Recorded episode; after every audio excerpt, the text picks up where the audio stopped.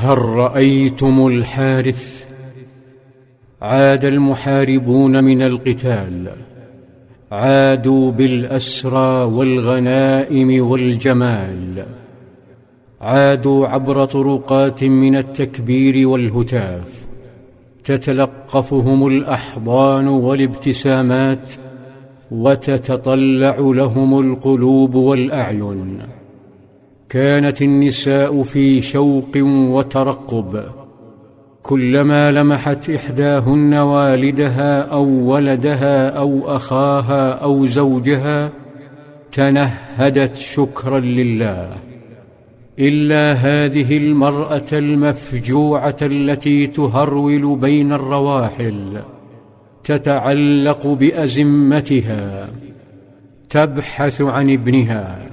عن قرة العين وحبيب القلب. أين الحارث؟ إنها لا تراه على ناقة أو بعير. تسألهم أين ابني؟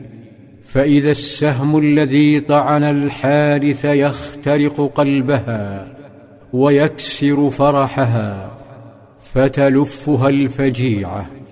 فلا ترى في الدنيا سوى درب واحد نحو طبيب القلوب. عله يداوي هذا القلب الذي شقيت بأشواقه. ولما وجدته صلى الله عليه وسلم تهدج صوتها حزنا وهي تقول ألا تحدثني عن حارثة يا رسول الله؟ قد عرفت منزلة حارثه مني فإن يكن في الجنة أصبر وأحتسب وإن تكن الأخرى ترى ما أصنع.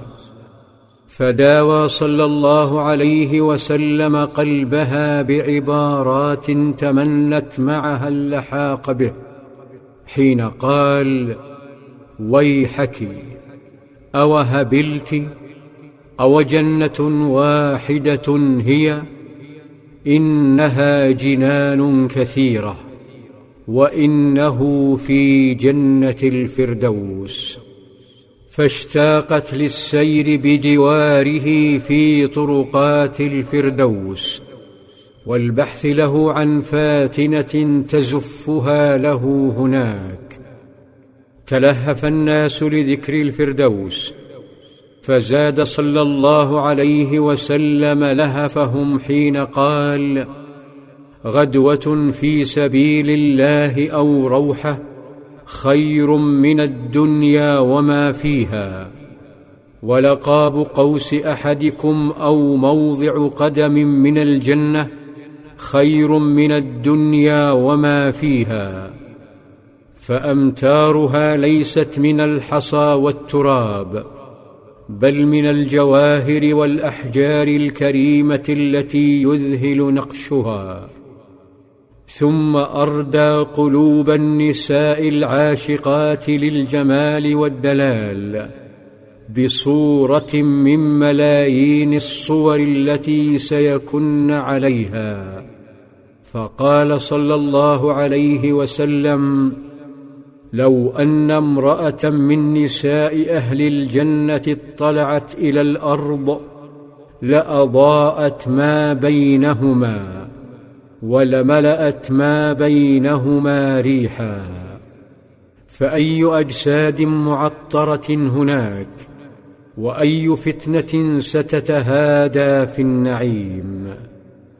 كان صلى الله عليه وسلم يبشر شعبه ويعزيهم بالجنان لكنه لا يخدرهم عن واقعهم ولا ينسى فقرهم ولا معاناتهم.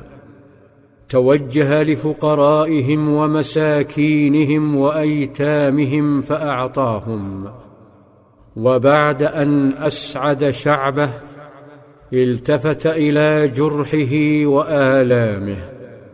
حين رأى صهره عثمان بن عفان حزينا فداوى جرحه وبشره قائلا إن لك أجر رجل ممن شهد بدرا وسهمه.